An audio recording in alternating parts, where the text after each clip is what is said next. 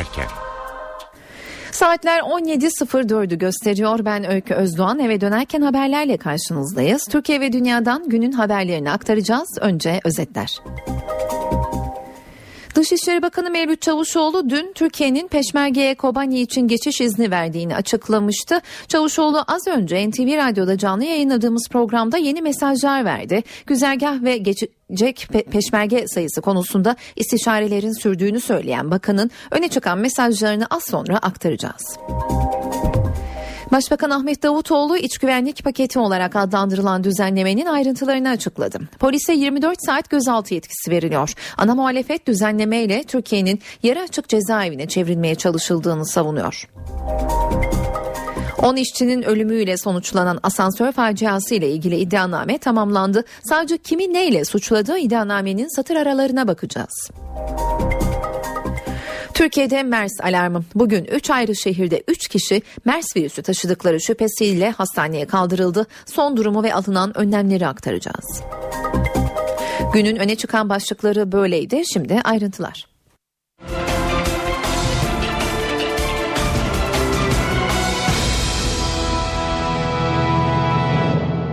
Koalisyon güçlerinin IŞİD mevzilerine bombardımanı ve Kürt güçlerine yapılan yardımın ardından IŞİD'in Kobani'de gerilemeye başladığı bildiriliyor. Ancak IŞİD'in Irak'taki saldırıları tüm şiddetiyle sürüyor. Bölgeden gelen haberlere göre IŞİD militanları Sincan Dağı'nda Ezidilerin iki köyünü ele geçirdi. 2000 kadar Ezidi mahsur kaldı. Bağdat'ın kuzeydoğusunda da peşmerge kılığına giren IŞİD militanları bir Kürt yerleşim birimine saldırdı. 37 gündür IŞİD kuşatmasında olan Kobani'den Son haberleri alacağız. Suruç'taki NTV muhabiri Özden Erkuş bildiriyor. Irak Şam İslam Devleti Örgütü'nün Kobane kuşatmasında 37. gün sakin başladı. Öğle saatlerine kadar bu sakinlik devam etti. Yer yer kentin doğusunda ve güneyinde havan mermileriyle saldırılar vardı. Zaman zaman da çatışma sesleri kulağımıza kadar geldi ama öğle saatlerinde Kobani'de yine hava hareketliliği vardı. Yine iki savaş uçağı koalisyona bağlı uçaklar Kobani semalarına yaklaştı ve iki hedef kentin güneyinde yer alan iki hedef bu savaş uçakları tarafından onar dakikalık aralarla vuruldu ve bu hava harekatında IŞİD'e ait mevziler tahrip edildi. Ardındansa saatler 15'e yaklaşırken yine kentin doğusu ama oldukça uzak yaklaşık 8 kilometre doğusunda bir başka nokta vuruldu. Anlaşılan o ki bu hava saldırısı IŞİD'in ikmal yollarına dönük kent dışında bekleyen unsurlarına yönelik bir saldırıydı. Hala havada uçak hareketliliği devam ediyor. Sık aralıklarla savaş uçaklarının seslerini duyuyoruz. Yeni hedefler belirlemek ve gerçekleşen saldırıların sonuçlarını değerlendirmek üzere keşif uçuşları devam ediyor. Dün de aslında bakılırsa benzer şekilde Kobani sakin bir günü geride bırakmaya hazırlanıyordu. Ancak akşam saatlerinde iki büyük patlama meydana geldi.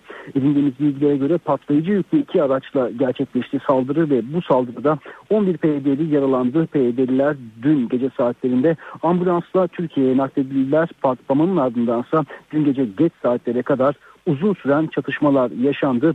IŞİD terör örgütü üyeleri havan saldırılarına devam ederken PYD güçleri onlara ağır makinalı silahlarla yanıt verdiler. IŞİD kuşatmasında 37. güne ait notlar bu şekildeydi. Özden Erkuş, NTV Radyo, Şanlıurfa, Suruç. Dışişleri Bakanı Mevlüt Çavuşoğlu'nun dün yaptığı peşmergeye Türkiye'den geçiş izni verildi açıklaması gündemin ilk sırasına oturdu. Çavuşoğlu bugün NTV yayınında ise o sözlerine açıklık getirdi. NTV muhabiri Deniz Kilislioğlu'nun Bakan Çavuşoğlu ile yaptığı söyleşi NTV Radyo'da az önce canlı olarak yayınladık. Bakan izin verildi ama peşmerge geçişi henüz başlamadı. Bu konuda bir zaman verilemez dedi. Peşmergenin geçeceği güzergahında henüz belli olmadığını söyledi. Kobani'nin düşmesini istemeyiz diye söyleyen Bakan Çavuşoğlu 200 bin sivili aldık aksi durumda böyle bir adım atmazdık ifadelerini kullandı. Amerika'nın PYD güçlerine yaptığı silah yardımını da değerlendiren Bakan Çavuşoğlu PYD Suriye'de rejimle temas halinde onların kapsamlı desteklenmesine karşıyız kaldı ki yardım sınırlı tutuluyor. Washington bunu bize iletti dedi. Mevlüt Çavuşoğlu Amerika Birleşik Devletleri'nin PYD terör listemizde yok açıklaması içinse bu örgüt yeni bir yapı. Dünyada hiçbir ülke henüz PYD'yi terör listesine almadığı karşılığını verdi. Milli Savunma Bakanı İsmet Yılmaz, Peşmerge'nin Kobani'ye geçişinden askerin haberi olmadığı yönündeki iddialara karşı açıklama yaptı. Bakan Yılmaz, haberim var ben askerin bakanıyım dedi. Konuyla ilgili Genelkurmay'dan da bugün resmi açıklama geldi. Türk Silahlı Kuvvetleri'nden Peşmerge'nin Türkiye'den Kobani'ye geçişi konusunda askerin bilgisinin olup olmadığı yönünde bir açıklama yapılmadığı belirtildi. NTV Radyo Molotov kokteyli bomba sayılacak. Maskeli eylem suç sayılacak. Polise yeni yetkiler verilecek. Türkiye'de Kobani için yapılan ve 38 kişinin hayatını kaybettiği olaylardan sonra hükümetin hazırladığı yeni üç güvenlik paketinin ayrıntıları netleşti. Başbakan Ahmet Davutoğlu bugün partisinin meclis grubu toplantısında hem paketin neden hazırlandığını ve hangi düzenlemeleri getireceğini anlattı hem de muhalefetin eleştirilerine yanıt verdi.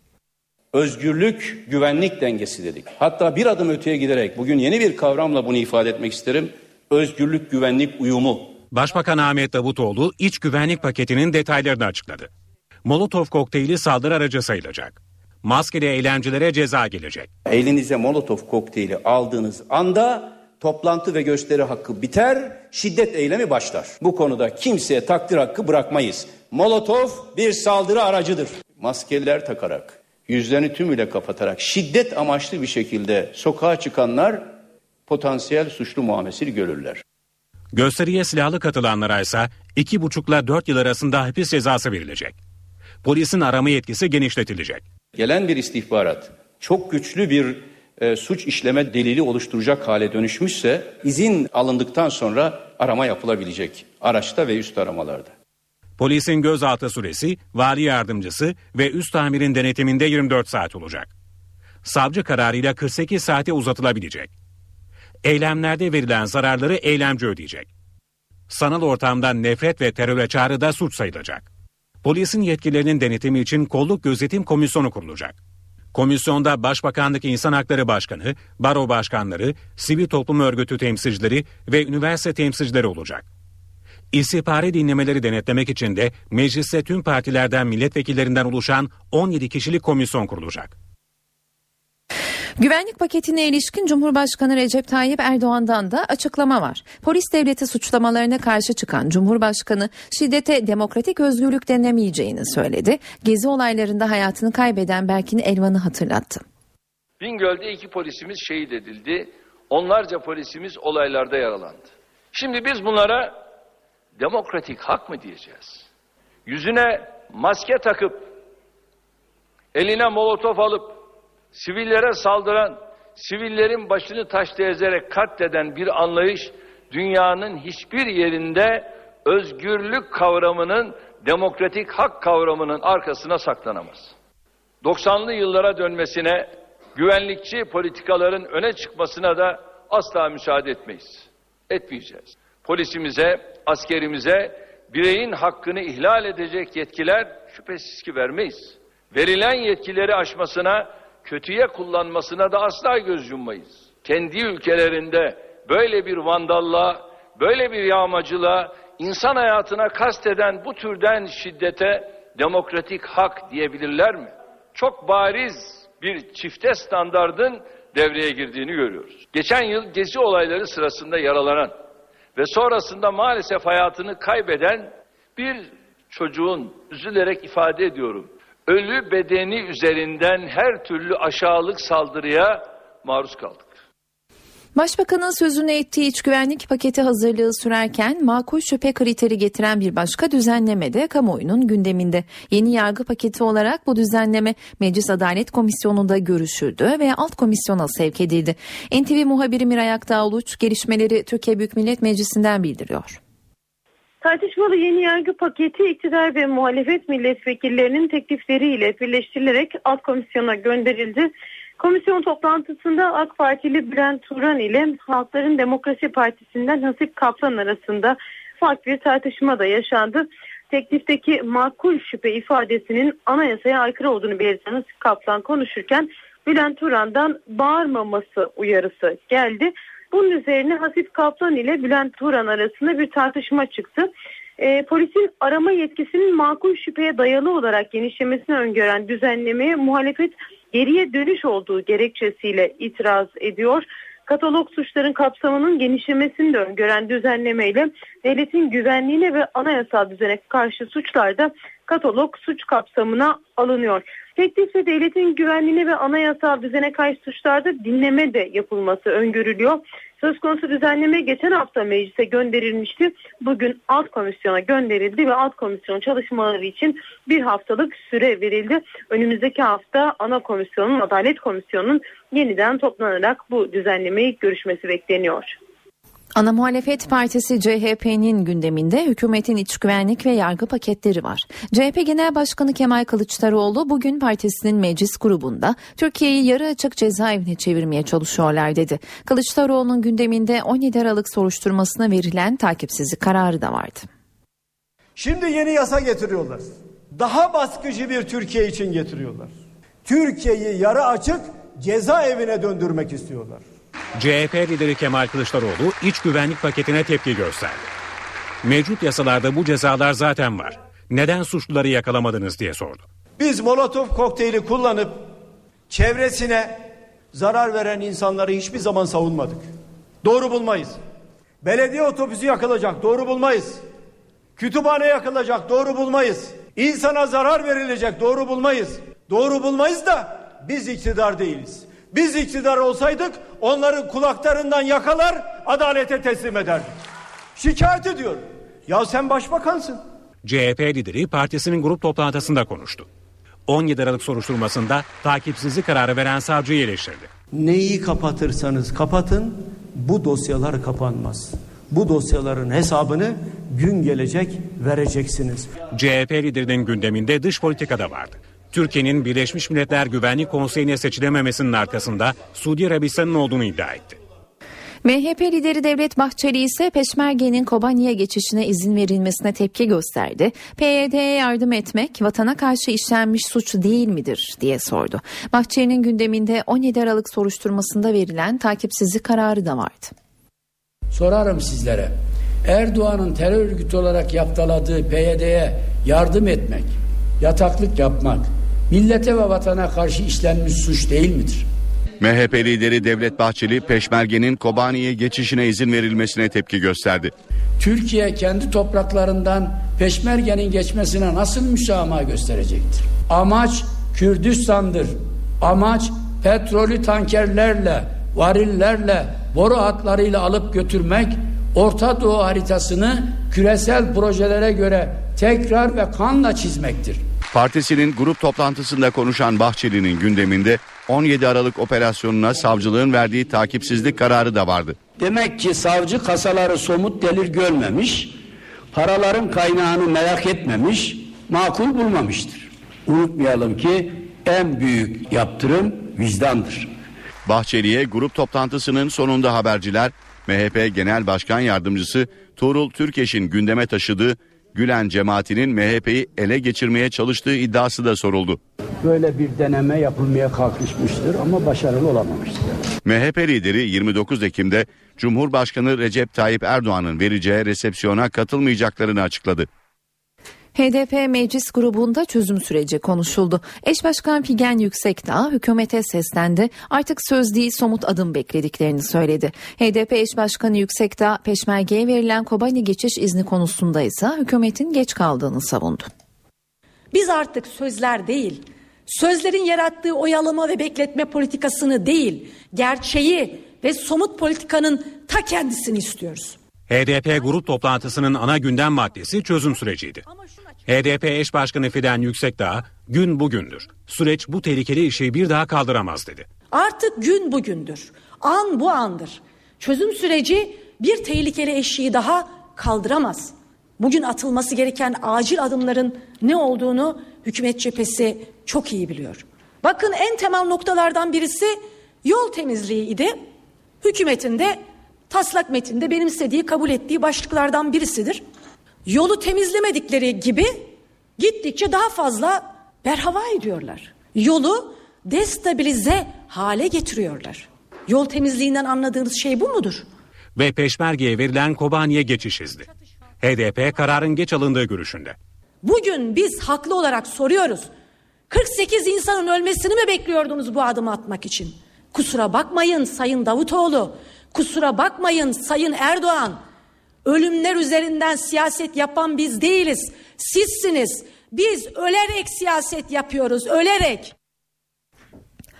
Halkların Demokratik Partisi heyeti Kandil'den sonra Abdullah Öcalan'la görüşmek için bu sabah İmralı Adası'na gitti.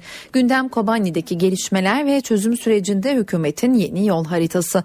Parti Grup Başkan Vekili Pervin Buldan çözüm sürecinde yeni dönemde sekreteryanın nasıl çalışacağını NTV Güneydoğu temsilcisi Nizamettin Kaplan anlattı. İmralı ve Kandil ziyaretleri yapan HDP heyetine iki kişi daha eklenecek.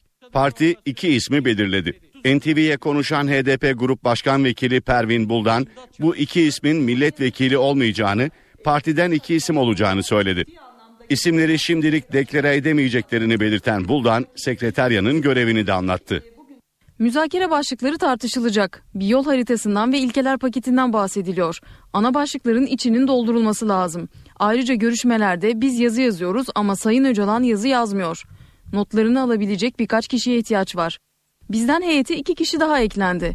Ama karşı taraftan o müzakere sürecinde tartışmalara kaç kişi katılır onu bilemeyiz. Ben tahmini 10 dedim. HDP Grup Başkan Vekili Pervin Buldan, Abdullah Öcalan'ın cezaevi koşullarını da değerlendirdi. Bu konuda yeni bir talepleri olmadığını söyledi. İmralı'daki koşulların düzeltilmesi konusu şu anda konuşulmuyor. Biliyorsunuz bir iki yıl önce bir değişiklik yapıldı kaldığı yerde. Metrekare olarak daha büyük bir yere geçti. Onun dışında farklı bir iyileştirme yok. Ama şu anda zaten bizim gündemimizde de Sayın Öcalan şuradan alınıp başka bir yere götürülsün gibi bir talep yok. Ankara Üniversitesi'ne bağlı Dil Tarih Coğrafya Fakültesi'nde bugün olay çıktı. Kobani ve yeni güvenlik paketi protestoları nedeniyle fakültede son dönemde tansiyon yüksekti. Bugün karşıt görüşlü öğrenciler arasında çıkan tartışma kavgaya dönüştü. Taş ve sopaların kullanıldığı kavgada 5 öğrenci yaralandı. Kavga polis ve özel güvenlikçilerin müdahalesiyle sona erdi. Para ve sermaye piyasalarından son verileri aktaralım. BIST 100 endeksi şu sıralar 77.528 puan seviyesinde. Serbest piyasada dolar 2.23, euro 2.85'ten işlem görüyor. Kapalı çarşıda ise Cumhuriyet altın 606, çeyrek altın 147 liradan satılıyor. Aranın ardından yeniden karşınızda olacağız.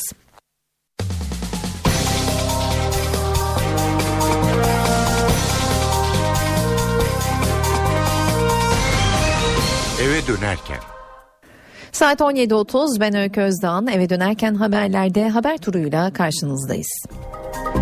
Dışişleri Bakanı Mevlüt Çavuşoğlu Peşmerge'nin Kobani'ye geçiş sürecinin henüz başlamadığını söyledi. NTV yayınında konuşan bakan Amerika'nın PYD'ye yaptığı silah yardımını da değerlendirdi.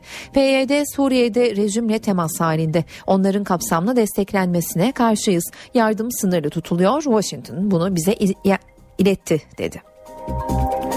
İç güvenlik paketi olarak adlandırılan düzenlemenin ayrıntıları belli oldu. Yeni düzenlemeyle şiddet içeren eylemlere katılanlara yönelik cezalar ve polisin yetkileri artırılıyor. Bu yetkileri denetlemek için iki yeni komisyon kuruluyor. İmralı ve Kandil ziyaretleri yapan HDP heyetine iki kişi daha eklenecek. Parti iki ismi belirledi. HDP Grup Başkan Vekili Pervin Buldan bu iki ismin milletvekili olmayacağını, partiden iki isim olacağını söyledi.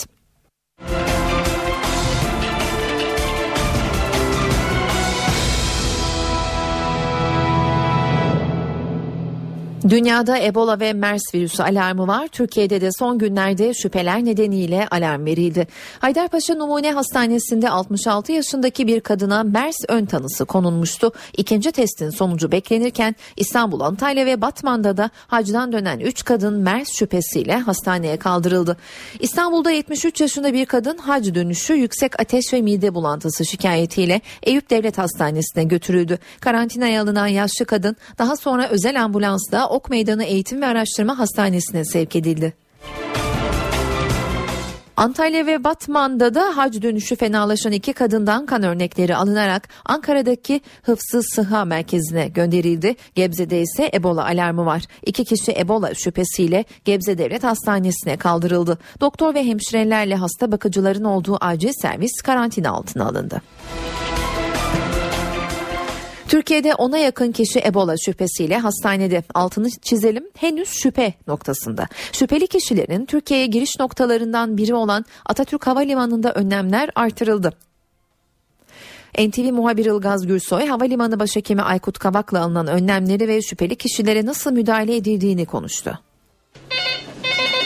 Sağlık Denetleme Merkezi Sultan nasıl yardımcı olabilirim?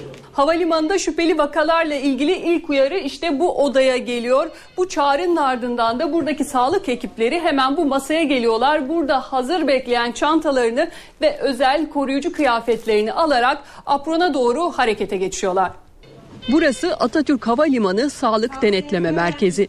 Havalimanından Türkiye'ye giriş yapan tüm Ebola şüphelilerine ilk müdahale onlardan geliyor. Biz gitmeden kapılar açılmıyor. Bizim arkadaşlar uçağa gittikten sonra kabin amirinden uçaktaki hastayla ilgili ve e, genel durumla ilgili bilgi alıyorlar. O hastanın yanına gidiyor bizim ekiplerimiz. Orada muayenelerini yapıyorlar. Şüpheli vaka olduğuna inanırlarsa biz de 112 davet ediyoruz alanımıza. Belirlenmiş olan hastaneye sevkini sağlıyoruz. Ekipler maske, eldiven, su geçirmez tulum gibi malzemelerden oluşan tam donanımlı kıyafetlerini ve sağlık ekipmanlarını alarak uçağa doğru harekete geçiyor. Özel kıyafetlerse uçağın kapısında giyiliyor. Eğer yolcu uçaktan indikten sonra havaalanında bulaşıcı hastalık şüphesiyle rahatsızlanırsa bu kez karantina odasına götürülüyor. Sağlık ekipleri riskli bölgelerden gelen uçakları takip ediyor. Bu bölgelerden gelen her uçağın kapısında sağlık sorgulaması yapılıyor. Bulaşıcı hastalık riskinin artmasıyla vücut ısısını ölçen termal kameraların yeniden kullanılması da gündemde. Nijerya'dansa iyi bir haber geldi. Dünya Sağlık Örgütü yaptığı yeni açıklamayla Batı Afrika ülkesi Nijerya'da 42 gündür yeni bir Ebola vakasının görülmediğini duyurdu. Nijerya Ebola'dan temizlendi diyen Dünya Sağlık Örgütü sözcüsü bunun bir başarı hikayesi olduğunu söyledi. Ancak yalnızca bir savaşın kazanıldığını kaydeden Dünya Sağlık Örgütü temsilcisi tüm Batı, Batı Afrika'da Ebola temizlendiğinde savaşın sona ereceğini belirtti. Nijerya'da Ebola'dan şimdiye kadar 7 kişi hayatını kaybetmişti. NTV Radyo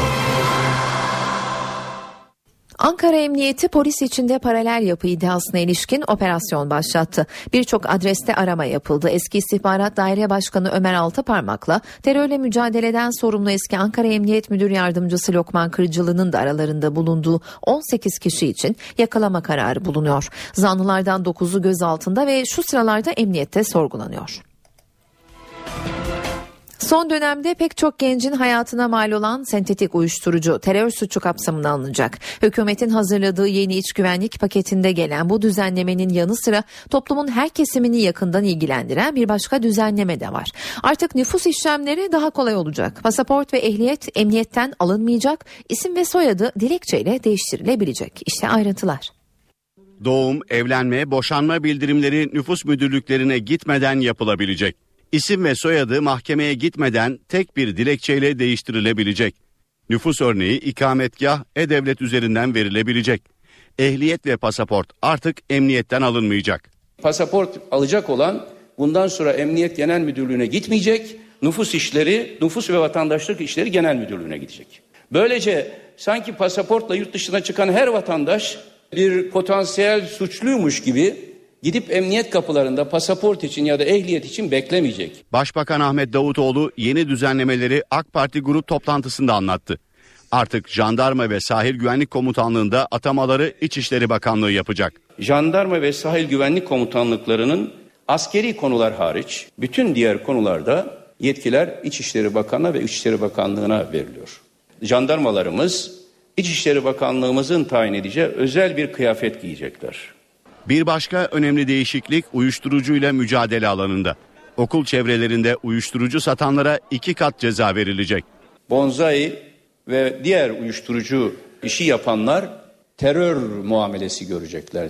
Her biri birer teröristtir. Yeni düzenlemeyle engelli, yaşlı ve hastalar artık ifade vermek için karakola veya mahkemeye gitmeyecek. Engelliler, hastalar ve yaşlılarla ilgili olarak ifadeleri evlerinde alınabilecek.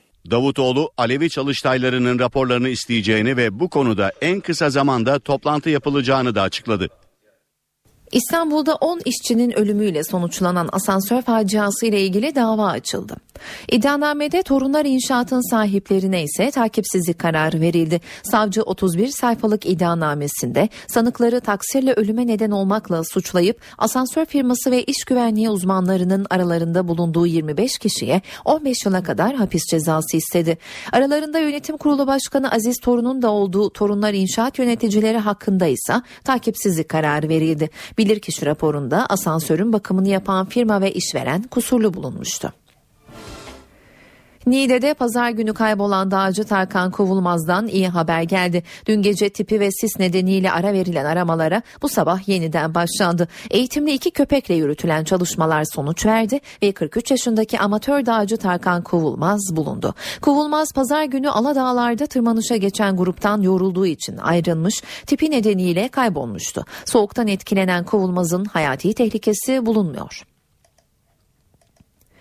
Avrupa İnsan Hakları Mahkemesi Atatürk'e hakaret suçundan verilen 13 yıllık hapis cezasını orantısız buldu. Mahkeme Türkiye'deki bazı Atatürk heykellerine boya attığı gerekçesiyle 2005 yılında 13 yıl hapis cezasına mahkum edilen Murat Vural'ın yaptığı başvuruyu inceledi. Türkiye'nin bu davada Avrupa İnsan Hakları Sözleşmesi'nin ifade özgürlüğü ile ilgili 10. maddesini ihlal ettiğine hükmetti. Murat Vural'ın seçme ve seçilme hakkının elinden alınmasının da insan hakları ihlali teşkil ettiğine hükmeden mahkeme Türkiye'yi 26 bin euro para cezasına mahkum etti. Geçen yıl şartlı tahliye edilen Vural yaptığı savunmada Kemalist ideolojiye yönelik memnuniyetsizliğini göstermek amacıyla bu eylemlerde bulunduğunu söylemişti. Saatler 17.45'i gösteriyor. Ben Öykü Özdoğan eve dönerken haberler sporla devam edecek. Sözü Volkan Küçü'ye bırakıyoruz. Spor haberleri başlıyor.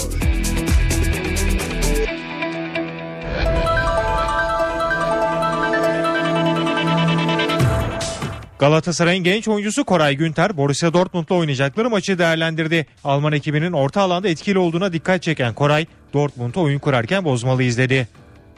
Galatasaray'ın geçen sezonun devre arasında Borussia Dortmund'dan transfer ettiği Koray Günter, eski takımının orta sahasına dikkat çekti. Sarı Kırmızılıların Borussia Dortmund'la oynayacağı Şampiyonlar Ligi maçını Spox'a değerlendiren genç oyuncu, Dortmund'u oyun kurarken bozmalıyız. Topa sahip oldukları anda çok çabuk çıkıyorlar ve sonuca gidebiliyorlar. Aubameyang, Mkhitaryan ve Royce bunu mükemmele yakın yapan oyuncular dedi. Kura çekim öncesi bu eşleşmeyi çok istediğini ifade eden 20 yaşındaki savunma oyuncusu bir gün eski kulübüne dönebileceğini belirtti. Koray, Dortmund her zaman benim yuvam olacak. Kulübe çok şey borçluyum. Arkadaşlarım ve hocalarım hem oyuncu hem de insan olarak gelişimimde önemli bir rol oynadı. Arkadaşlarımı ve kulübü özledim. Dortmund beni takip ediyor. Ayrılırken Jürgen Klopp bana zamanı geldiğinde tekrar görüşebiliriz demişti. Bu hafızamın köşesinde var. Ama ben Galatasaray'a Dortmund'a kendimi beğendirmek için gelmedim. Kulübüm için en iyisini yapmaya çalışıyorum. Oynamadığınız zaman memnun olmazsınız ama bu mutsuz olduğum anlamına gelmez. İlk sıkıntıda kaçmak çözüm değil diye konuştu. Koray Günter takımda Almanca bilen futbolcular olduğu için uyum sorunu yaşamadığını ifade etti. Yekta Kurtuluş'un kendilerine Doğu Almanlar diye hitap ettiğini söyleyen genç oyuncu Hamit Altıntop için Almanya'dan gelenlerin Godfather'ı ifadesini kullandı. Galatasaray'da 25 Ekim'de yapılacak başkanlık seçimi öncesi adayların tanıtım toplantıları sürüyor. Ekibinde Abdurrahim Albayrak ve Ali Dürüs'ü de bulunduran Duygun Yarsuat, Türk Telekom Arena'da medyanın karşısına çıktı. Galatasaray Başkan adaylarından Duygun Yarsuat, Türk Telekom Arena'da düzenlediği basın toplantısında ekibini tanıttı.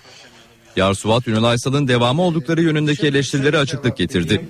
Bu konu seçime giren, yarışa giren ekip tarafından üretilen bir konudur. Ünal Aysal'ık hükümetinin devamı mıdır gibi. Bu herkes tarafından söyleniyor. Ee, Ünal Aysal'ın devamı değildir. Bunu açıkça söylüyorum. Ama isteyen her şeyi söyler. Benim ekibimde şu karşınızda duran kişiler arasında Ünal Aysal yönetiminden üç kişinin bulunması e, doğru. Niçin var? İstikrar olsun diye var. Niçin var? Geçmişteki mali durumu çok iyi bildikleri için var. Ünal Aysal'ın karşısındaki Mehmet Helvacı listesindeydim ilk seçimde. Orada disiplin kurulunda idim. Demek Ünal Aysal'la bir bağlantım asla ve kat a yoktur. Olması da beklenemez çünkü ben tek adamlığa karşıyım. Ünal Aysal'ın bir tek adamlığı belki Galatasaray'ı bugünkü mali hale getirmiştir. Yarsuvat Mayıs 2015'te seçime gidilmesinin şart olduğunu belirterek 7 ay sonra yeniden aday olmayı düşünmediğini söyledi. Birçok arkadaşım şu anda karşınızda bulunan arkadaşım e, Mayıs ayından sonra da devam etmek isteyebileceklerdir. Bu tamamen onlara kalmış bir şey. Bana kalan husus ise Mayıs 2015'ten sonra ben temiz bir Galatasaray'ı bırakmak istiyorum. Onun dışında başka bir ambisyonum, başka bir hırsım yok. Galatasaray Başkan adayı Yarsuvat ayrıca Alp Yalman ve ekibini intikam timi oluşturmakla suçladı. Benim karşımdaki e, yarışa giren ekibin de belli kişiler tarafından desteklendiğini biliyorsunuz. Bir intikam timi olarak oluşturulduğunu görüyorsunuz. Bunlar yanlış. Biz bunları kaldırmak istiyoruz. Yarsuvat 41 kişilik futbolcu kadrosunda bazı tasarruflara gideceklerini vurgularken Prandelli'nin görevde kalacağını ise tekrarladı. Slaven Bilic, Dembaba'nın performansını sürdürmesi halinde şampiyon olacaklarını söyledi. Dar kadro ile çalışmayı tercih ettiğini belirten Hırvat teknik adam transferler için yönetim kurulumuz mükemmel bir iş çıkardı dedi. Beşiktaş Teknik Direktörü Slaven Bilic, Dembaba 20 gol atsın Beşiktaş şampiyon olur dedi. Fanatik gazetesine röportaj veren Hırvat teknik adam futbolcularındaki şampiyonluk arzusunun üst seviyede olduğunu söyledi. Bilic, tek dezavantajımız takımda şampiyonluk tadını, tecrübesini yaşamış fazla oyuncu olmaması. Ama takım ruhumuz 10 numara. Böyle devam edersek şansımız büyük dedi. Tecrübeli teknik direktör şampiyon olmaları halinde siyah beyazlı taraftara bir sürpriz yapmayı planladığını söyledi. Dembaba'nın performansını öven Hırvat teknik direktör iddia ediyorum sağlıklı olsun, istikrarı yakalasın bu takım şampiyon olacaktır. Daha ileri gidiyorum Dembaba bu sezon 20 gol atsın Beşiktaş şampiyon olacaktır diye konuştu. Bilic sezon başında yönetimin mükemmel bir iş çıkardığını ve Lines haricinde istediği tüm oyuncuların transfer edildiğini sözlerine ekledi. Şampiyonluk için Galatasaray ve Fenerbahçe kadar şansları olduğunu belirten Slaven Bilic, ilk 5 haftada istediğimiz futbolu ortaya koyamamış olabiliriz. Ancak onlarda da büyük sorun var. Şu ana kadar bana göre en hazırı biziz diye konuştu. Deneyimli teknik direktör geçen yıl Galatasaray maçlarında ezildiklerini ancak bu sezon tüm futbolcuların sarı kırmızılı ekipten daha iyi olduğuna inandığını söyledi. 20 kişilik bir oyuncu kadrosuna sahip olduklarını hatırlatan Slaven Bilic, sakatlıklar halinde sorun olmasına rağmen dar kadroyla çalışmayı tercih ettiğini, yabancı statüsünde yapılacak değişikliğe göre yeni transfer yapabileceklerini söyledi. Bu haberle spor bültenimizin sonuna geldik. Hoşçakalın.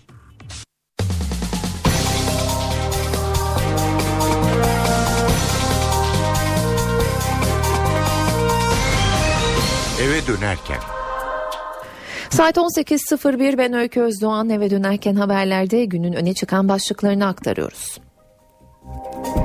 Dışişleri Bakanı Mevlüt Çavuşoğlu Peşmerge'nin Kobani'ye geçiş sürecinin henüz başlamadığını söyledi. NTV yayınında konuşan bakan Amerika'nın PYD'ye yaptığı silah yardımını da değerlendirdi. PYD Suriye'de rejimle temas halinde onların kapsamlı desteklenmesine karşıyız. Yardım sınırlı tutuluyor. Washington bunu bize iletti dedi. Kritik mesajları az sonra aktaracağız. İç güvenlik paketi olarak adlandırılan düzenlemenin ayrıntıları belli oldu. Yeni düzenlemeyle şiddet içeren eylemlere katılanlara yönelik cezalar ve polisin yetkileri artırılıyor. Bu yetkileri denetlemek için iki yeni komisyon kuruluyor. İstanbul'da 10 işçinin ölümüyle sonuçlanan asansör faciası ile ilgili iddianame tamamlandı. Asansör firması ve iş güvenliği uzmanlarının da aralarında olduğu 25 sanık hakkında hapis cezası istendi. Torunlar inşaatın sahiplerine ise takipsizlik kararı verildi. Türkiye'de MERS alarmı. Bugün 4 ayrı şehirde 4 kişi MERS virüsü taşıdıkları şüphesiyle hastaneye kaldırıldı. Son durumu ve alınan önlemleri aktaracağız. Ankara Emniyet Müdürlüğü polis içinde paralel yapı iddiasına ilişkin operasyon başlattı. 18 kişi hakkında gözaltı yakalama kararı var. Ayrıntıları başkentten canlı bağlantıyla alacağız. Doğuda soğuk hava etkili oluyor. Aniden bastıran tipi nedeniyle Hakkari'de köylüler yaylada mahsur kaldı. Bölgede onlarca köye ulaşım sağlanamıyor. Erzurum'da termometreler eksi 7'yi gösterdi. Kız arkadaşını öldürmekten yargılanan Güney Afrikalı ampute atlet Oscar Pistorius 5 yıl hapis cezasına çarptırıldı. Günün gelişmelerinden öne çıkan başlıklar böyle. Şimdi ayrıntılar.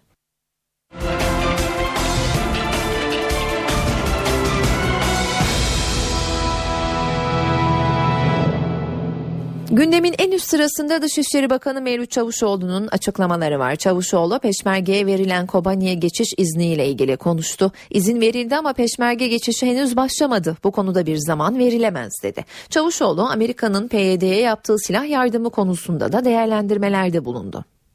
Henüz geçmediler.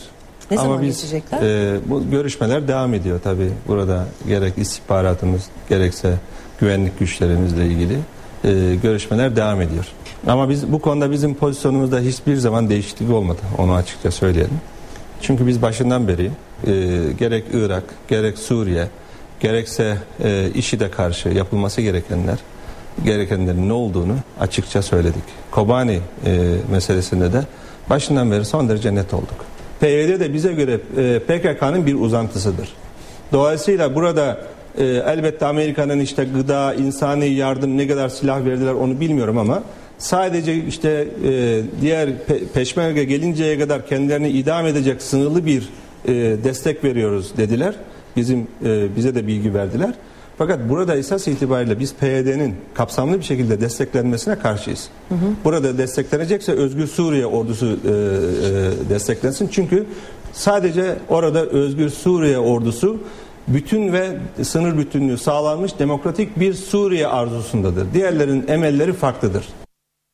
Dünyanın gözünün çevrildiği nokta olan Kobani'de Kürt güçler IŞİD'e karşı saldırıya geçti. Çatışmalar sürerken Kobani'nin doğusunda şiddetli bir patlama meydana geldi. Bu patlamaya IŞİD'in bomba yüklü bir aracının neden olduğu sanılıyor. Uluslararası koalisyona bağlı savaş uçakları da IŞİD mevzilerine vurdu. Öte yandan IŞİD dün Amerikan uçakları tarafından Kobani'ye atılan bazı silah kolilerinin kendi eline geçtiğini iddia etti. IŞİD tarafından internete yüklenen görüntülerde bir militanın silah ve bomba içeren kutuları açtığı ve incelediği görünüyor. Örgüt Kobani'de yara alsak da Irak'ta etkinliğini sürdürüyor. Bölgeden gelen haberlere göre IŞİD militanları Sincar Dağı'nda Ezidilerin iki köyünü ele geçirdi. 2000 kadar Ezidi mahsur kaldı. Kobani'deki savaş nedeniyle Türkiye'ye sığınanların sayısı 190 bini aştı. Gelenlerin büyük bölümü Suruç'taki köylerde akrabalarının yanına yerleşti. Nüfusu 3'e hatta 4'e katlanan köylülere kaymakamlık el uzattı. NTV muhabiri Özden Erkuş, Suruç Kaymakamı Abdullah Çiftçi'den yapılan yardımlar konusunda bilgi aldı. İki göz odada 18 kişi yaşıyor. Evlerinden uzakta savaşın bitmesi için dua ediyorlar.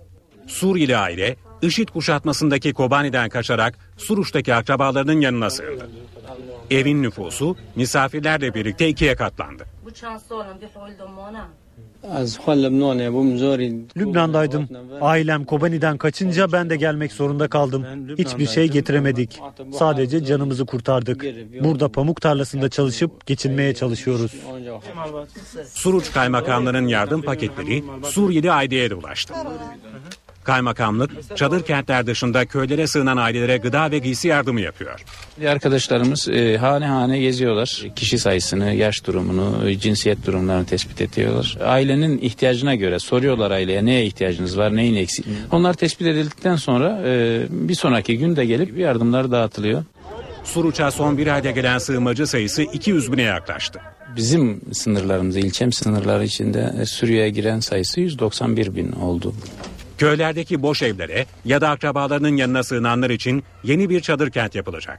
Kış şartlarına uygun 30 bin kişilik çadır kent için çalışma başlatıldı. Bir buçuk ayda tamamlanması planlanan çadır kampta hastane, okul ve market de olacak.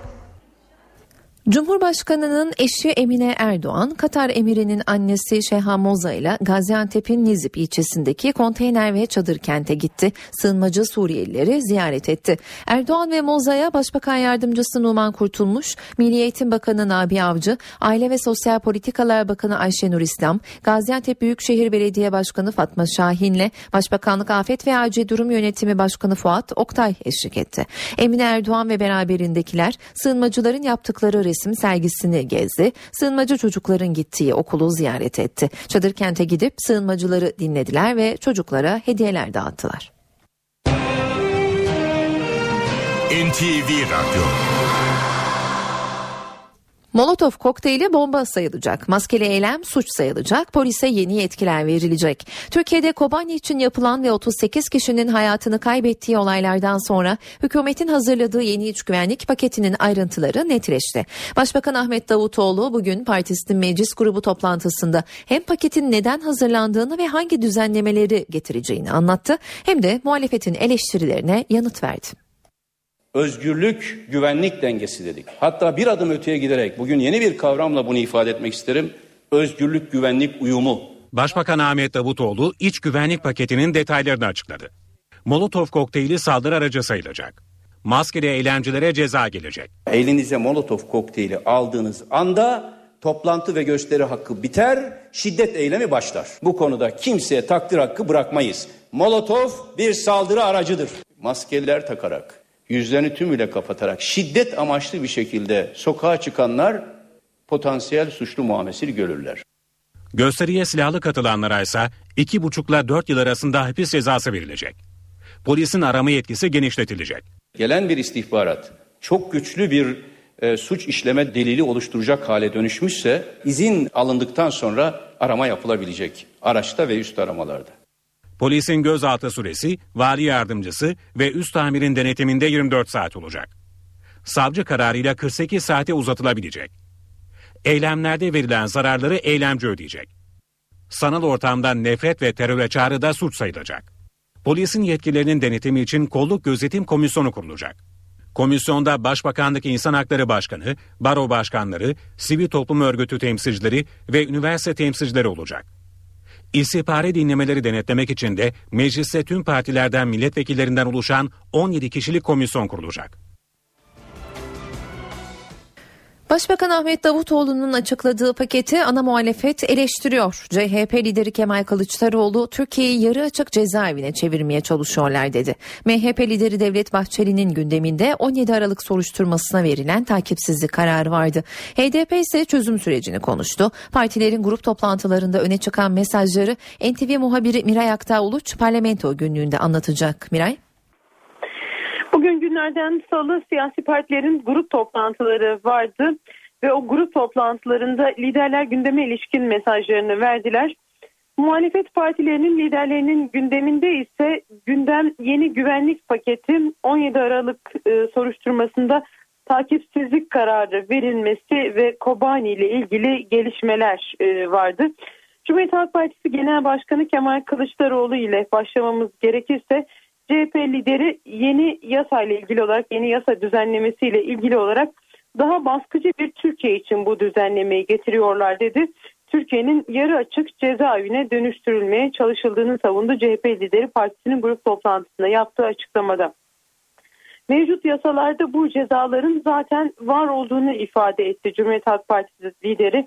Zaten molotof kullanan ya da çevresine zarar veren yüzünü kapatanlar için zaten mevcut yasalar yeterli. Bunları neden yakalamıyorsunuz diye sordu Cumhuriyet Halk Partisi Genel Başkanı ve 17 Aralık soruşturmasında takipsizlik kararı veren savcıyı da eleştirdi. Neyi kapatırsanız kapatın bu dosyalar kapanmaz gün gelecek bu dosyaların hesabını vereceksiniz ifadelerini de kullandı. Kemal Kılıçdaroğlu'nun gündeminde de dış politika vardı. Türkiye'nin Birleşmiş Milletler Güvenlik Konseyi'ne seçilmemesinin büyük bir fiyasko olduğunu ifade etti ama önemli bir iddia da ortaya attı. Suudi Arabistan'ın bununla ilgili kulis yaptığını söyledi CHP Genel Başkanı. Milliyetçi Hareket Partisi Genel Başkanı Devlet Bahçeli'nin gündeminde ise Amerika Birleşik Devletleri'nin PYD silah yardımı vardı. Aynı zamanda 17 Aralık soruşturması da yine onun gündemindeydi. PYD'ye yardım etmek, yataklık etmek e, millete ve vatandaşa karşı işlenmiş suç değil midir diye sordum. E, MHP lideri Devlet Bahçeli Peşmerge'nin Kobani'ye geçişine izin verilmesine de tepki gösterdi. Bu yönde izin verildiği yönündeki açıklama Dışişleri Bakanı Mevlüt Çavuşoğlu'ndan gelmişti. Türkiye kendi topraklarından Peşmerge'nin geçmesine nasıl müsamma gösterecek diye sordu ve amacın Kürdistan olduğunu e, ifade etti. Orta Doğu haritasının küresel projelere göre yeniden çizildiğini de söyledi. Devlet Bahçeli açıklamasında 17 Aralık operasyonunun e, savcılığın e, bu operasyona ilişkin takipsizlik karar vermesiyle ilgili olarak da e, ifadeleri şu şekildeydi. Savcı kasaları somut delil olarak demek ki görmemiş, paraların kaynağını merak etmemiş, makul bulmamış ama en büyük yaptırım vicdandır dedi. Devlet Bahçeli partisinin grup toplantısında. Ancak belki de bugün en dikkat çeken açıklamasını Devlet Bahçeli o toplantıdan sonra yaptı. Çünkü Devlet Bahçeli grup toplantısının sonunda haberciler e, Tuğrul Türkeş'in Genel Başkan Yardımcısı Tuğrul Türkeş'in gündeme taşıdığı Gülen cemaatin MHP'yi ele geçirmeye çalıştığı iddiasını sordular. Bahçeli ise o soruya e, şöyle bir yanıt verdi. Evet böyle bir deneme yapıldı ama başarılı olamadı dedi. Cemaatin MHP'yi ele geçirmeye çalıştığını ifade etti. Devlet Bahçeli yaptığı açıklamada e, Cumhurbaşkanı Recep Tayyip Erdoğan'ın vereceği resepsiyona katılmayacağını da duyurdu. Aynı zamanda Devlet Bahçeli ama dediğimiz gibi e, cemaatle ilgili yaptığı o açıklama bir süre tartışılacak gibi görünüyor.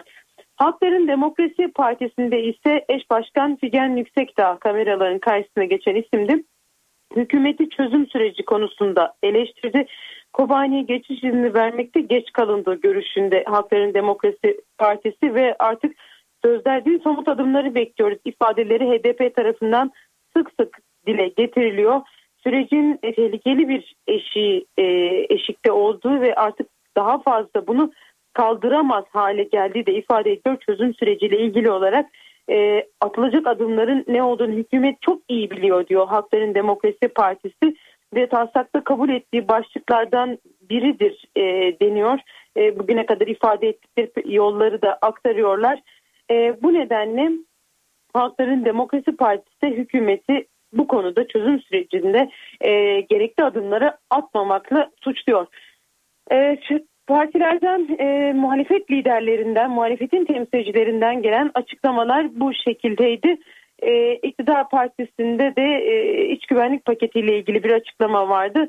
E, ancak muhalefet liderleri genel olarak hem bu iç güvenlik paketi başta olmak üzere dış ve iç politika ilişkin mesajlarını bu şekilde verdiler. Teşekkürler Miray. NTV muhabiri Miray Aktağ Uluç telefon hattımızdaydı parlamento günlüğüyle.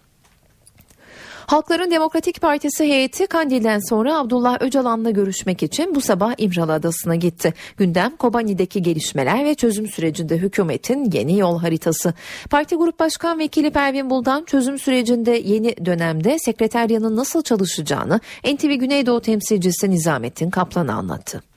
İmralı ve Kandil ziyaretleri yapan HDP heyetine iki kişi daha eklenecek. Parti iki ismi belirledi. NTV'ye konuşan HDP Grup Başkan Vekili Pervin Buldan bu iki ismin milletvekili olmayacağını, partiden iki isim olacağını söyledi. İsimleri şimdilik deklare edemeyeceklerini belirten Buldan, sekreteryanın görevini de anlattı.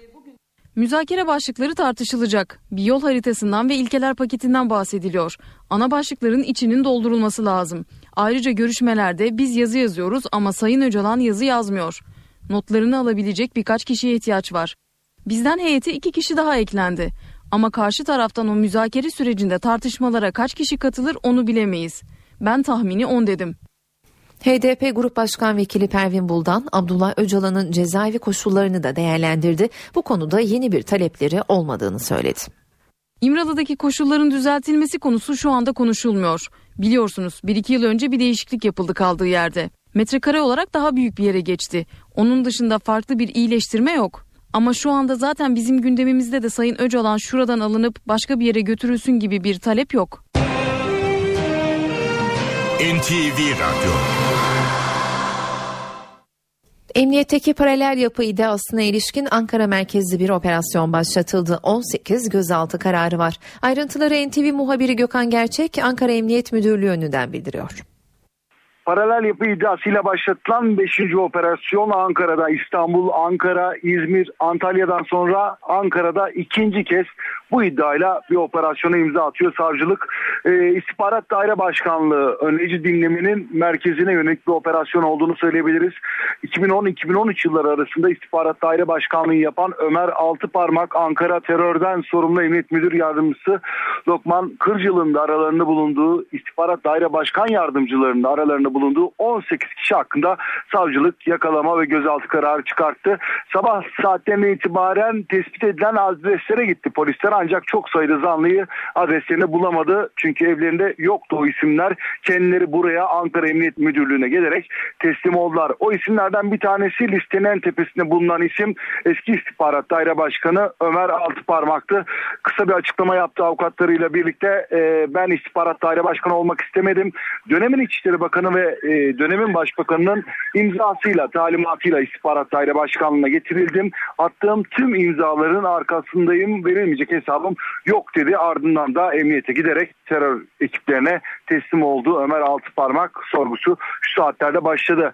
İddia bir dönem e, yapılan usulsüz yasa dışı dinlemelerle ilgili TÜBİTAK'ın yaptığı bazı projelerle ilgili bu projelerde görev alan isimlerle ilgili usulsüz dinleme yapıldığı iddiası var. Casusluk suçlaması da buna dayanıyor. TÜBİTAK'ın yaptığı projelerin usulsüz olarak dinlenildiği ve bu bilgilerin başka yerlere aktarıldığı şeklinde bir iddia var. Yine örgüt kurmak, örgütü yönetmek, resmi evrakta sahtecilik gibi iddialarla da suçlanıyor 18 isim. O 18 isimden 9'u Ankara Emniyetinde sorguda sorguların kısa sürmesi durumunda zanların e, savcılık sorgusu için Ankara Adliyesi'ne sevk edilmesi bekleniyor. Son dönemde pek çok gencin hayatına mal olan sentetik uyuşturucu terör suçu kapsamına alınacak. Hükümetin hazırladığı yeni iç güvenlik paketinde gelen bu düzenlemenin yanı sıra toplumun her kesimini yakından ilgilendiren başka düzenlemeler de var. Artık nüfus işlemleri daha kolay olacak. Pasaport ve ehliyet emniyetten alınmayacak. İsim ve soyadı dilekçeyle değiştirilebilecek. İşte ayrıntılar. Doğum, evlenme, boşanma bildirimleri nüfus müdürlüklerine gitmeden yapılabilecek. İsim ve soyadı mahkemeye gitmeden tek bir dilekçeyle değiştirilebilecek. Nüfus örneği ikametgah e-devlet üzerinden verilebilecek. Ehliyet ve pasaport artık emniyetten alınmayacak. Pasaport alacak olan bundan sonra Emniyet Genel Müdürlüğü'ne gitmeyecek. Nüfus işleri, nüfus ve vatandaşlık işleri genel müdürlüğüne gidecek. Böylece sanki pasaportla yurt dışına çıkan her vatandaş bir potansiyel suçluymuş gibi gidip emniyet kapılarında pasaport için ya da ehliyet için beklemeyecek. Başbakan Ahmet Davutoğlu yeni düzenlemeleri AK Parti grup toplantısında anlattı. Artık jandarma ve sahil güvenlik komutanlığında atamaları İçişleri Bakanlığı yapacak. Jandarma ve sahil güvenlik komutanlıklarının askeri konular hariç bütün diğer konularda yetkiler İçişleri Bakanlığı ve İçişleri Bakanlığı'na veriliyor. Jandarmalarımız İçişleri Bakanlığımızın tayin edeceği özel bir kıyafet giyecekler. Yeni düzenlemeyle engelli, yaşlı ve hastalar artık ifade vermek için karakola veya mahkemeye gitmeyecek. Engelliler, hastalar ve yaşlılarla ilgili olarak ifadeleri evlerinde alınabilecek. Davutoğlu Alevi çalıştaylarının raporlarını isteyeceğini ve bu konuda en kısa zamanda toplantı yapılacağını da açıkladı. Dünyada Ebola ve MERS virüsü alarmı var. Türkiye'de de son günlerde şüpheler nedeniyle alarm verildi. Haydarpaşa Numune Hastanesi'nde 66 yaşındaki bir kadına MERS ön tanısı konulmuştu. İkinci testin sonucu beklenirken İstanbul, Antalya, Adana ve Batman'da da hacdan dönen 4 kadın MERS şüphesiyle hastaneye kaldırıldı.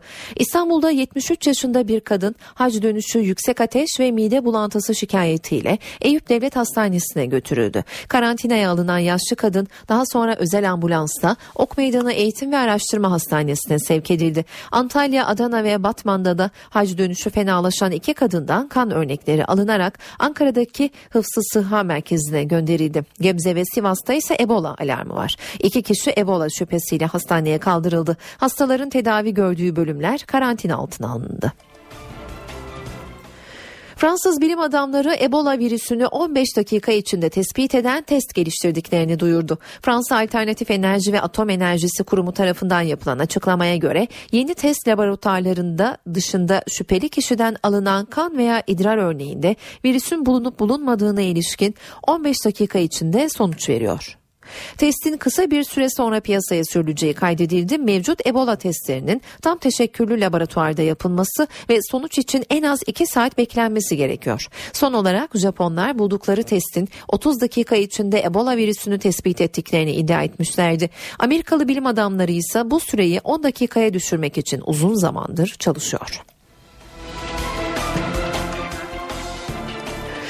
Başbakan Yardımcısı Bülent Arınç uyuşturucuyla mücadele kapsamında Türkiye'deki mevruk yapıların süratle yıkılması gerektiğini söyledi. Konunun Bakanlar Kurulu'nda görüşüldüğünü açıkladı. Uyuşturucuyla mücadele yüksek kurulu toplantısında konuşan Arınç, uyuşturucuların metruk binalarda, harap yerlerde buraları mesken tutan kişiler tarafından alındığını söyledi. Bunların süratle yıkılması, ortadan kaldırılması gerekiyor. Bu bir önleyici tedbirdir ve doğrudur. Bakanlar Kurulumuzda da bu konu görüşülmüştür dedi.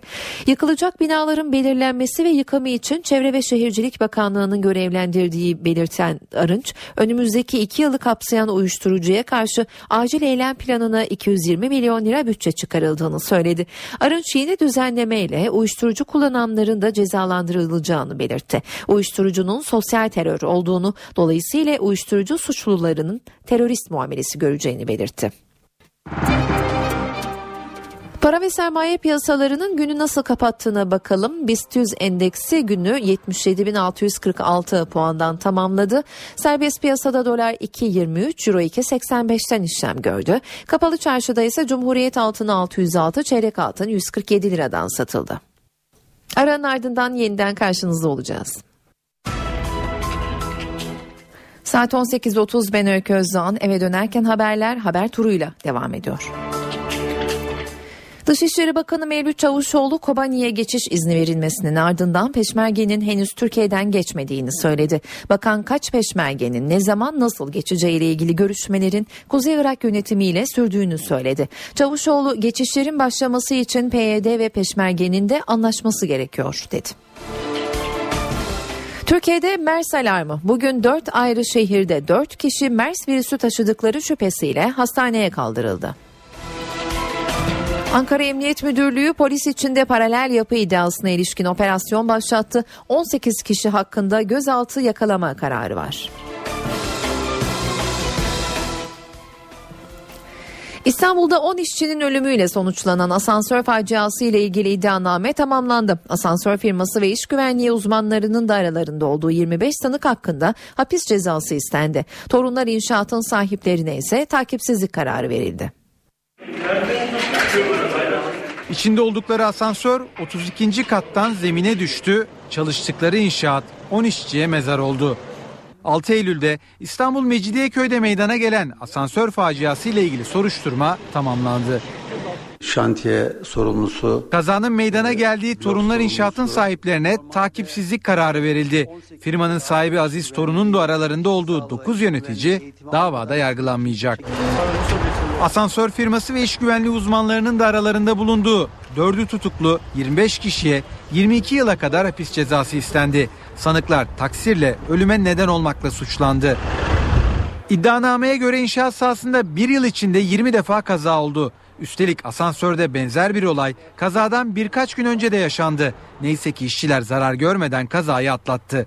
İddianamede asansör bakımı ve kullanımı için görevlendirilen çalışanların eğitim almadığı da vurgulandı. Ölen 10 işçiden Murat Usta'nın ailesi ise Torunlar İnşaat aleyhine 820 bin liralık tazminat davası açtı. İstanbul Üsküdar'da Valide Bağ Korusu girişine cami yapımı için iş makineleri bu sabaha karşı polis nezaretinde çalışmaya başladı. Sabaha karşı evinden çıkıp koruda toplanan mahalle halkı ise engellemeye çalıştı. İş makineleri sabah 5'te Validebağ korusuna geldi. Mahalleli çalışmayı durdurmak için yataklarından kalktı, gösteri yaptı. İstanbul Üsküdar'da cami inşaatı tartışması çıktı. Üsküdar Belediyesi koru girişindeki 1200 metrekarelik boş alana cami yapmak istiyor. Ancak mahalleli inşaatın koruya da taşıyacağını, ağaçların kesileceğini iddia ediyor. Olay mahkemelik. Yani en küçük dini tesis alanı 2500 metrekareye yapılır deniyor imar yönetmeliğinde. Burası 1000 metrekare ve biliyorlar yasal olarak buraya yapılamayacağını. Hukuki süreç bitene kadar bekleyelim. Devletin adaletine hepimiz güveniyoruz. Madem ki burada helallik yoktur. Biz bekleyelim dedi gerçek cemaat. Evet bunlar Ama burada bir oldu bittiye getirme kavgası var. şey Polis ve zabıta çevrede güvenlik önlemi aldı. Mahallelinin tepkisine rağmen iş makineleri çalışmalarını sürdürdü. Üsküdar Belediye Başkanı İlmi Türkmen'e göre eleştiriler yersiz. İnşaatın koruya taşıyacak hiçbir yanı yoktur. Tamamen korudan ve yollardan çekme mesafelerine uyulmuş projesi ruhsata bağlanmış bir cami inşaatıdır bu. Mahkeme kararlarına rağmen bir iş yaptığımız yok. Ortada bizim bu inşaatımızı durduracak, inşaatımızın yapılmamasını gerektirecek herhangi bir yargı kararı yoktur. İstanbul Büyükşehir Belediyesi de korunun imara açılacağı iddialarını yalanladı. Avrupa İnsan Hakları Mahkemesi Atatürk'e hakaret suçundan verilen 13 yıllık hapis cezasını orantısız buldu. Mahkeme Türkiye'deki bazı Atatürk heykellerine boya attığı gerekçesiyle 2005 yılında 13 yıl hapis cezasına mahkum edilen Murat Vural'ın yaptığı başvuruyu inceledi. Türkiye'nin bu davada Avrupa İnsan Hakları Sözleşmesi'nin ifade özgürlüğüyle ilgili 10. maddesini ihlal ettiğine hükmetti. Murat Vural'ın seçme ve seçilme hakkının elinden alınmasının da insan hakları ihlali teşkil ettiğine hükmeden mahkeme Türkiye'yi 26 bin euro para cezasına mahkum etti. Geçen yıl şartlı tahliye edilen Vural yaptığı savunmada Kemalist ideolojiye yönelik memnuniyetsizliğini göstermek amacıyla bu eylemlerde bulunduğunu söylemişti. Batıda yağmur, doğuda ise kar var. Soğuk hava doğuda iyiden iyiye kendini hissettiriyor. Hakkari'de aniden bastıran tipi nedeniyle köylüler yaylada mahsur kaldı. Sağlık ekiplerinin köydeki bir hastaya ulaşması ise saatler sürdü. Bölgede onlarca köye ulaşım sağlanamıyor. Kış erken geldi, koyunlar yaylada mahsur kaldı. Erken gelen kış yüksek ovalı besicileri hazırlıksız yakaladı. İlçeye 40 kilometre uzaklıktaki Pagenk yaylasında 2000 koyun ve çobanları mahsur kaldı. Kurtarma ekipleri 6 saat süren çalışmayla yolu açtı, hayvanlar köye ulaştırıldı. Yüksek ovada yarım metreyi bulan kar nedeniyle enerji hatları koptu. İlçe elektriksiz kaldı. Haruna ve Şapatan geçitlerinde de onlarca araç mahsur kaldı. Tam yarım saattir buradayız. Hakkari'de 67 köye ulaşılamıyor. Bu köylerden biri de yüksek ovaya 40 kilometre uzaklıktaki Salkım'dı. 68 yaşındaki hastayı almak için yola çıkan sağlık ekipleri mahsur kaldı. Yolun açılması 4 saat sürdü. Zorlu bir yolculuğun ardından köye ulaşmayı başaran sağlık ekipleri hastaya müdahale etti. Erzurum, Ardahan ve Erzincan'da ise dondurucu soğuk etkili. Hava sıcaklığının sıfırın altında 7 derece olduğu Erzurum'da çatılarda buz sarkıtları oluştu. Niğde'de pazar günü kaybolan dağcıdan iyi haber geldi. Dağcı Tarkan Kuvulmaz'a 46 saat sonra ulaşıldı. Soğuktan etkilenen dağcı helikopterle Adana'ya sevk edildi. Kar üzerindeki ayak izleri takip edildi. Niğde Aladağlar'da kaybolan dağcı 46 saat sonra sağ bulundu. 43 yaşındaki Tarkan Kuvulmaz 3588 metre yükseklikteki Alaca zirvesine tırmanan 10 kişilik ekipteydi. Yoruldu, dinlenmek için mola verdi. Yola devam eden arkadaşları bir kilometre sonra tipi nedeniyle geri döndüğünde Tarkan Kuvulmaz'ı bıraktıkları yerde bulamadı. İhbar üzerine arama çalışmaları başladı. AFAD, Akut ve jandarma arama kurtarma timleri belirlenen bölgeyi taradı. Çalışmaların ikinci gününde sonuç alındı. Kayıp dağcıya ait tırmanış ayakkabısının bağcıkları bulundu. Bu gramponun ipleri sarı mı? Bağlama ipleri sarı mı? Kar üzerindeki ayak izleri takip edilen Tarkan Kuvulmaz, kaybolduğu yerin 1000 metre güneyinde bulundu. Bitkin haldeydi. Dağcının 46 saat sonra bulunduğu haberi sevindirdi. Hepinize çok teşekkür ederim. Anne bulundu sağ salim. Bulundu evet anne. Çok şükür anne. Soğuktan etkilenen Kuvulmaz'ın hayati tehlikesi yok. Helikopterle Çukurova Üniversitesi Tıp Fakültesi Hastanesi'ne sevk edilen dağcının tedavisi sürüyor. Kısa bir ara veriyoruz devam edeceğiz. Eve dönerken devam ediyor. Saat 18.43 ben Öykü Özdoğan eve dönerken haberlerle yeniden karşınızdayız. Petrol fiyatları son 4 yılın en düşük seviyelerinde seyrederken motorinin litresinde 8 kuruşluk indirim yapıldı. İndirim gece yarısından itibaren geçerli olacak. Son indirimle birlikte İstanbul'da motorinin litresi 4 lira 18 kuruşa satılacak. Bankacılık kanunu değişiyor. 60 maddelik tasarı meclis başkanlığına sunuldu. Tasarıyla ihbarcıya teşvik dönemi başlayacak. Tasarruf mevduatı sigorta fonu banka kurabilecek. Tasarının ayrıntılarını NTV Ankara İstihbarat Şefi Ahmet Ergen ekonomi günlüğünde anlatacak. Ahmet. 60 maddelik bir tasarı ancak şöyle söyleyebiliriz 8 kritik konuda e, yeni adımlar atılacak önemli adımlar atılacak. E, borsa başkanının yetkilerinin e, kısıldığı ve manipülasyon cezasının artırıldığı düzenlemeler var tasarının içinde. Yine Vakıflar Bankası'nın Vakıflar Genel Müdürlüğü'ndeki %58,51'lik hissesinin hazineye devredilmesini öngörüyor e, bu tasarı.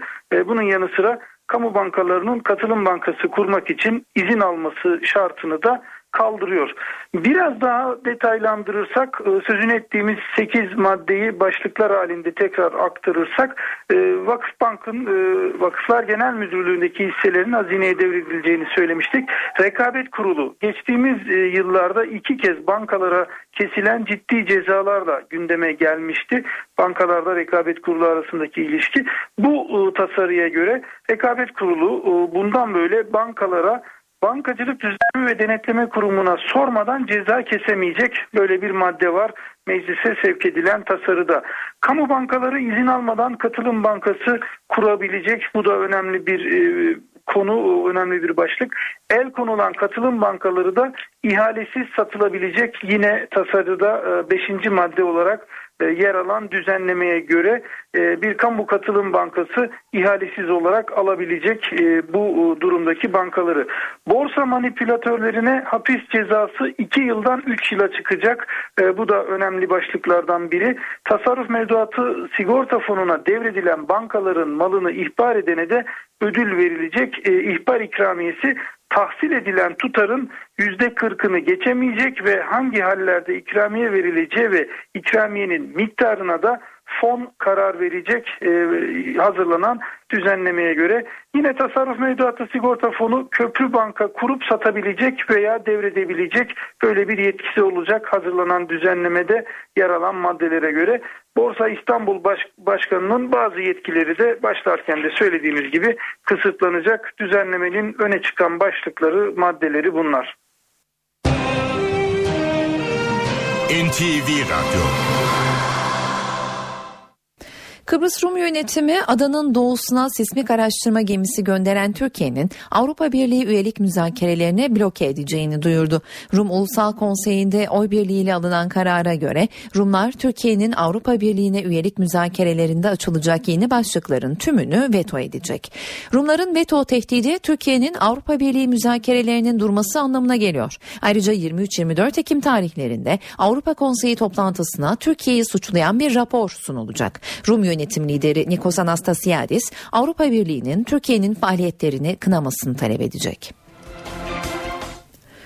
Amerika Birleşik Devletleri'nin Detroit kenti 18 milyar dolarlık borçla iflas etmişti. Şimdi borçlarını tahsil için her yolu deniyor. Buna su kesintisi de dahil.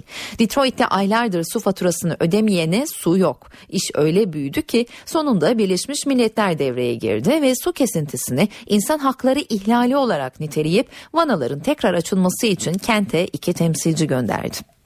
Detroit'te 2000'i aşkın evde sular kesik. Nedeni su sıkıntısı değil, parasızlık.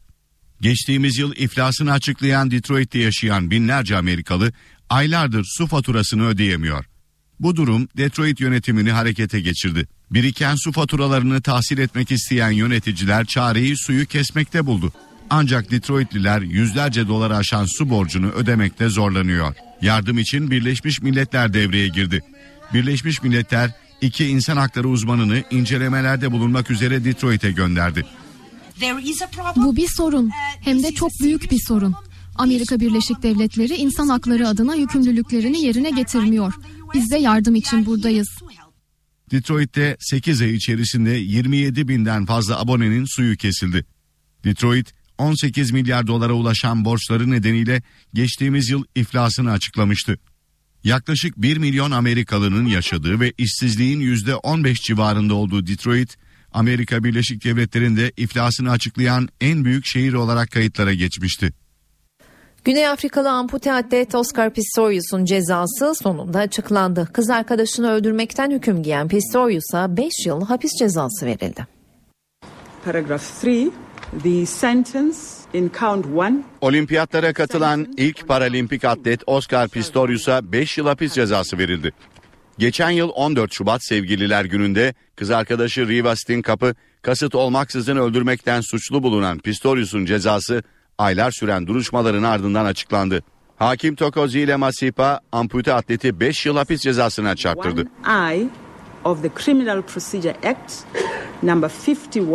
I of the Criminal Procedure Act number 51 Pistorius'un cezasının üçte birini hapishanede geçirebileceğini belirten savcılıksa ampute atletin en az 10 yılını hücrede geçirmesini istiyordu.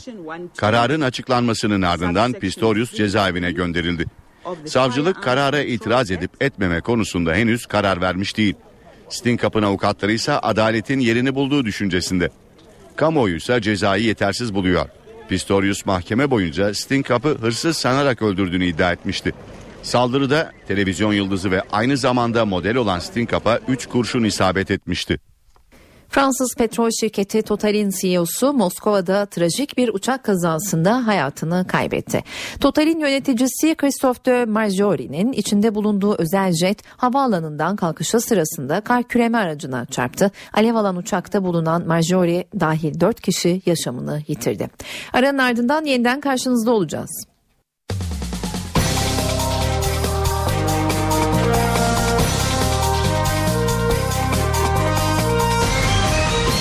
Dönerken. Saatler 19'u gösteriyor. Ben Öykü Özdoğan. Eve dönerken haberlerde günün öne çıkan başlıklarını aktaracağız. Dışişleri Bakanı Mevlüt Çavuşoğlu Kobani'ye geçiş izni verilmesinin ardından peşmergenin henüz Türkiye'den geçmediğini söyledi. Bakan kaç peşmergenin ne zaman nasıl geçeceği ile ilgili görüşmelerin Kuzey Irak yönetimiyle sürdüğünü söyledi. Çavuşoğlu geçişlerin başlaması için PYD ve peşmergenin de anlaşması gerekiyor dedi.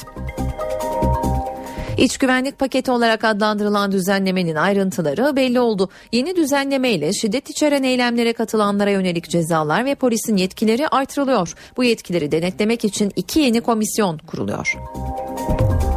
Sağlık Bakanlığı'ndan az önce MERS açıklaması geldi. Bakanlık Türkiye'de şu anda MERS tanısıyla tedaviye alınan hiçbir hasta olmadığını bildirdi. Haydarpaşa Numune Hastanesi'nde MERS ön tanısıyla tedaviye alınan hastanınsa üst solunum yolları enfeksiyonu geçirdiği belirtildi.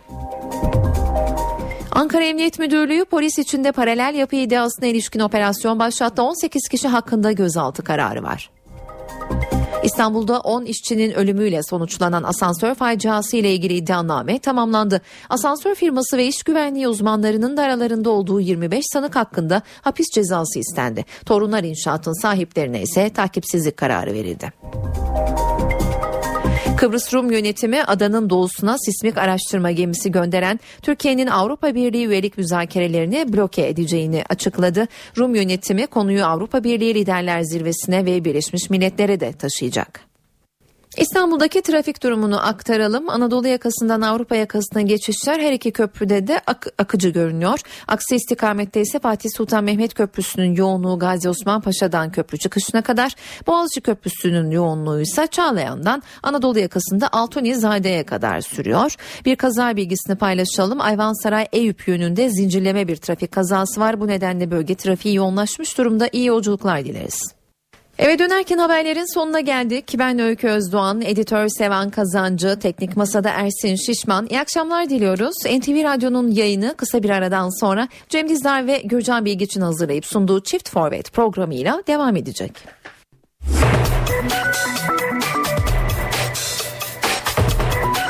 Burası NTV Radyo. Saat 20.